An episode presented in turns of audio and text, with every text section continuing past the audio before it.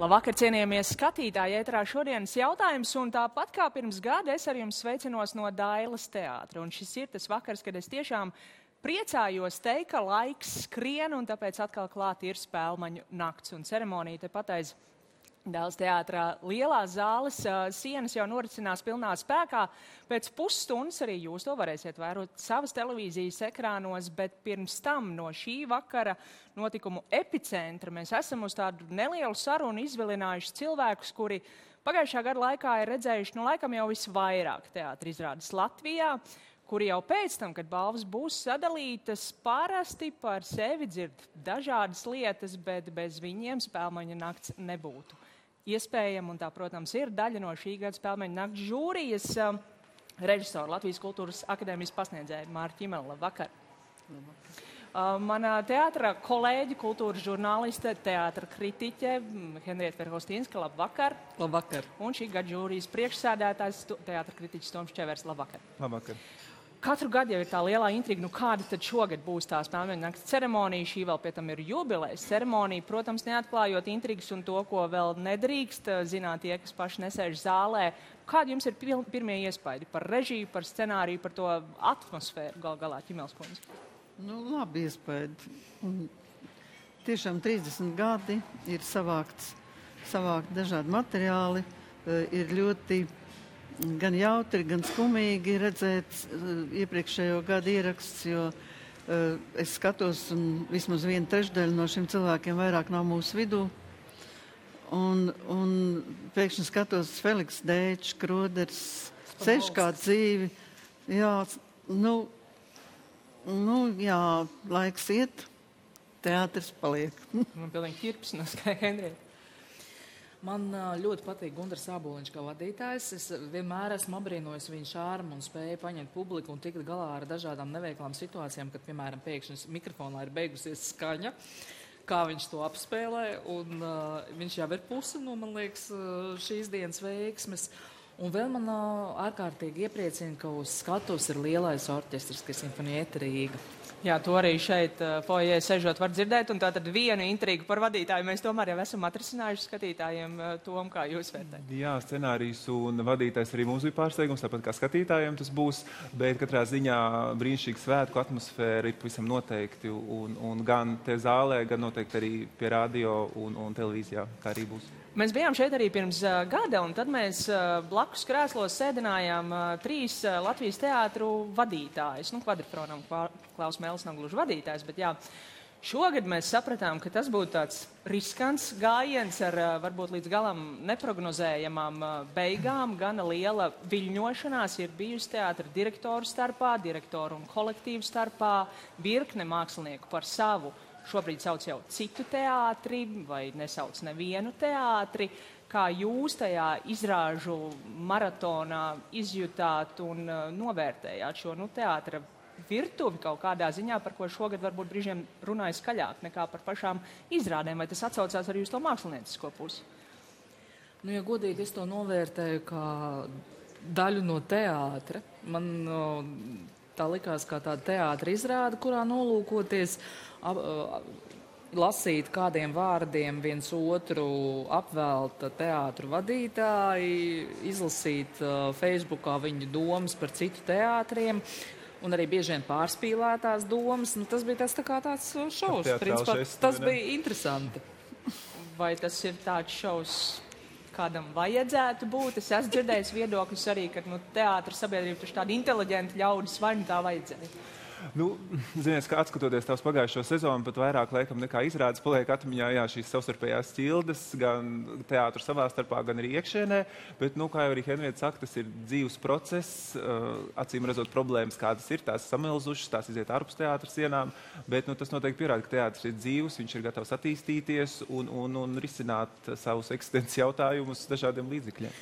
Man liekas ļoti labi tas, ka aktieri ir iesaistījušies savā likteņa lemšanā, ka aktieri reaģē uz notiekošo teātrī, gan Nacionālajā teātrī, gan Liepājas teātrī ka viņi nav vienaldzīgi un ka viņi vairs nav tikai vienkārši zaldātiņi, kas uh, vasaras beigās atnāk pie dēļa, apskatās pavēlē, kādu lomu viņiem iedalīt, ka viņi ir kļuvuši tā kā tādu, varētu teikt, ar pilsoniskāku apziņu attiecas pret savu vietu teātrī. Tas man likās tā pozitīvi. Bet ar radošo procesu šāds fons var ietekmēt? Jā, ietekmē. Un jāteic, ka tas ir diezgan skarbs un nežēlīgs šovs. Un ļoti daudz ir kritušo un ievainoto. Un es nezinu, vai šādus lūzumus un pārmaiņas ir iespējams izdarīt uh, saudzīgāk, maigāk. Bet man tiešām šķiet, ka gaiss ir tāds, tas ir karš. Mēs esam ļoti briesmīgā atmosfērā. Un kaut arī mums bumbas nekrīt, tas karš ir. Viņš ir gaisā, un, un cilvēki ir elektrizēti un, un reaģējošāki un varbūt eh, tādi uh, neaprēķināmāki. Un es domāju, ka diezgan daudz kas ir pateikts vai arī izdarīts uh, spontāni, īsti ne, nedomājot. Un pēc tam varbūt, pat kāds dažs labs domāja, varbūt tā nevajadzēja. Bet, nu, Tā nu tas ir noticis. Par jā. dažādiem jautājumiem mēs šobrīd es tiešām... smaidīju, tāpēc, ka bija troksnis. Jā, kārtējā balva ir iedalīta, bet par dažādiem jautājumiem jau tagad ir tiešām arī kategoriskāk tie viedokļi. Es nešaubos, ka arī pēc spēlmeņa nakts balvu sadalījuma kādas skaistlības uzšvirkstīs. Būs. Mēs būs, jā, jūs jau solāt.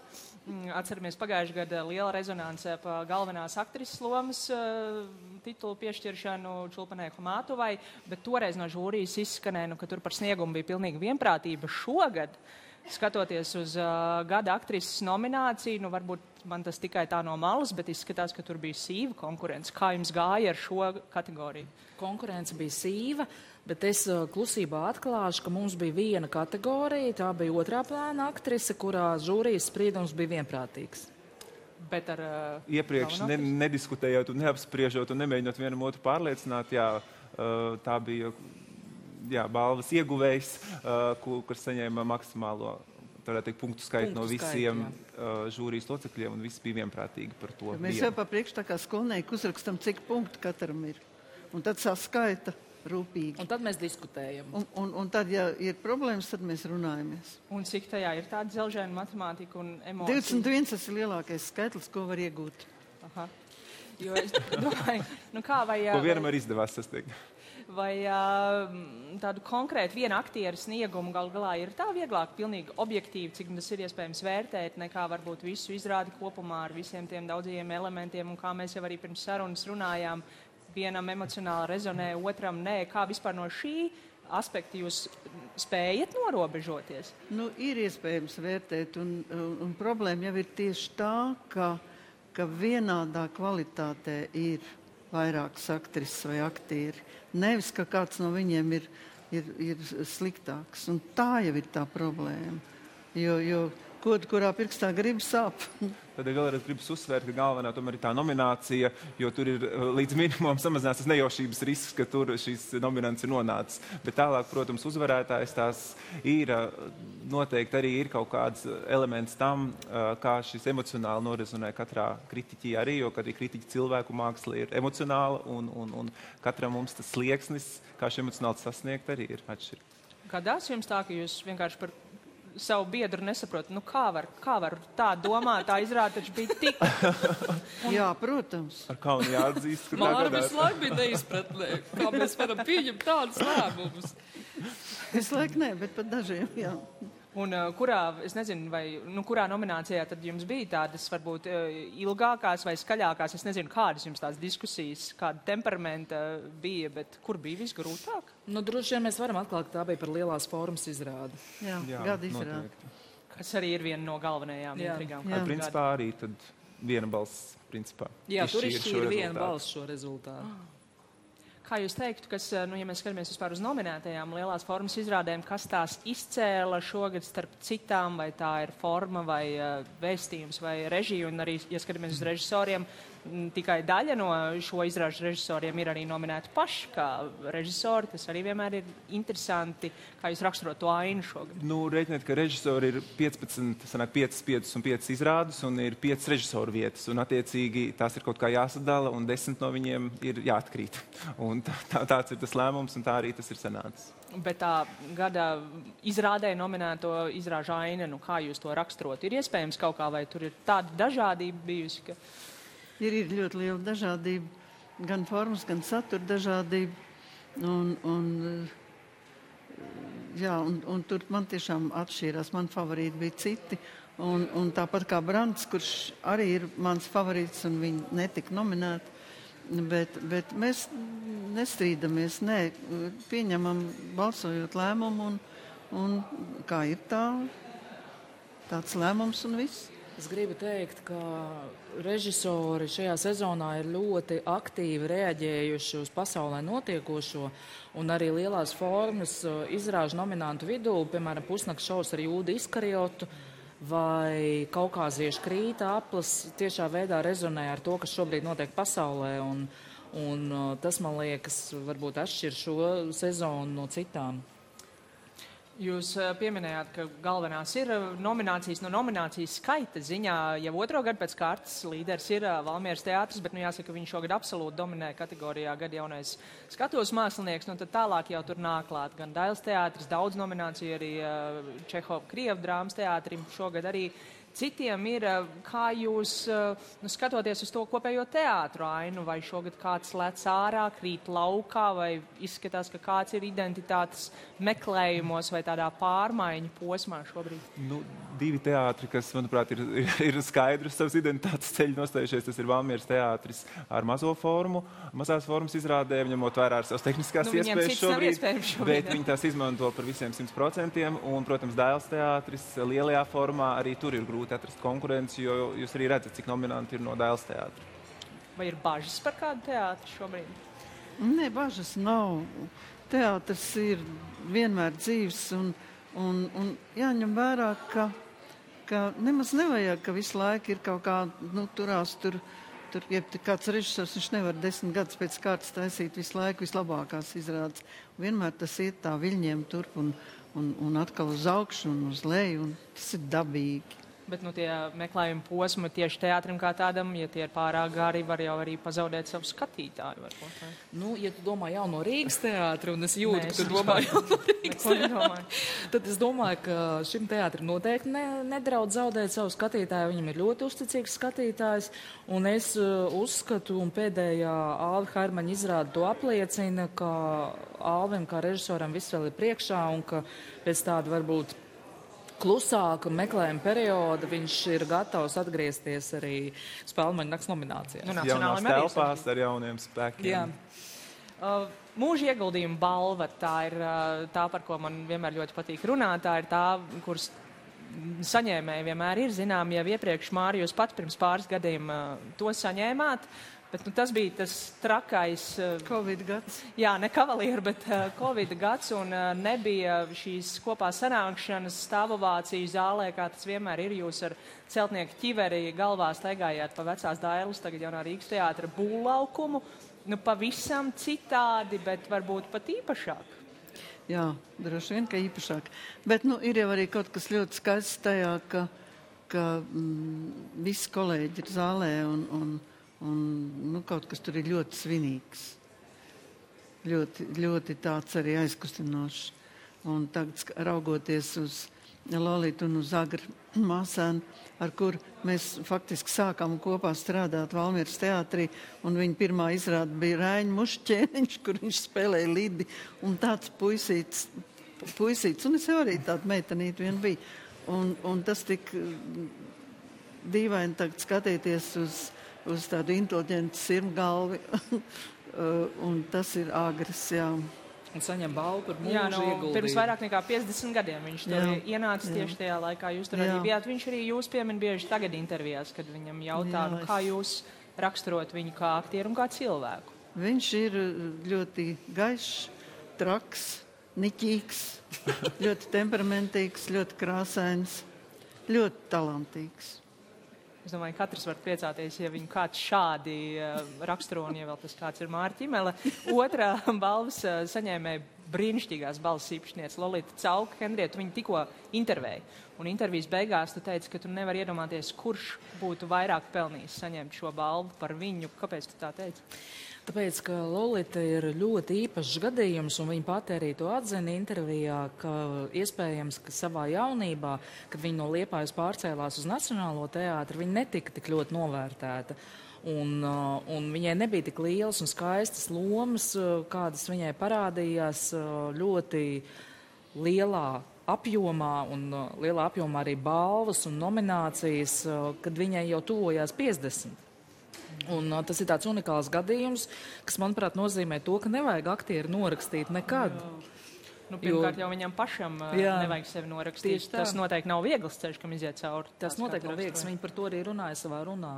Mm. Ka viņi pateica tiem režisoriem, kas ir viņu pamanījuši, un arī tiem, kas viņu nav pamanījuši, jo tie ir viņu padarījuši stiprāku man vienmēr ir ļoti grūti slēpt, un es pat nemaz nemēģinu slēpt, cik patiesi es tiešām cienu un abrīnoju šos pieredzējušos māksliniekus, kā ir nu, pavisam citas paudzes cilvēkam vērtēt, rakstīt varbūt kritikas par tādām nereti leģendām.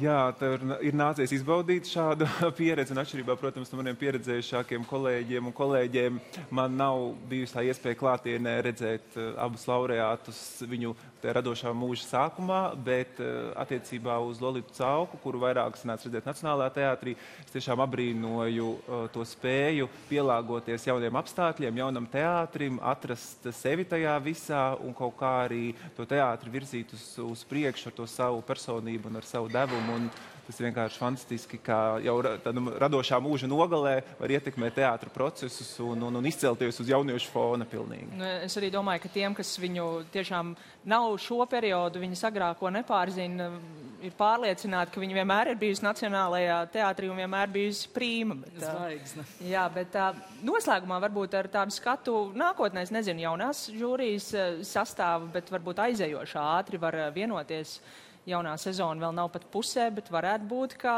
šīs eh, sezonas labākā izrāde jau ir nospēlēta.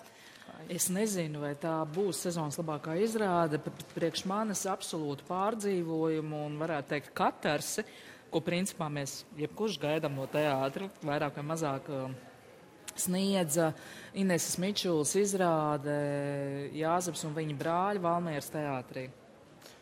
Mārija, jūs būsiet, es saprotu, žūrijā arī nākamgad. Jūs, es jā. nezinu, vai drīkstat izteikties. Nu, jā, mēs, mēs vienmēr tomēr izsakāmies. Jā, ļoti, ļoti spēcīga izrāde. Un katrā ziņā ir, ir jāatzīmē tas, ka zāle ir pārpildīta. Un, un mūsu laika biedri iet skatīties Raini.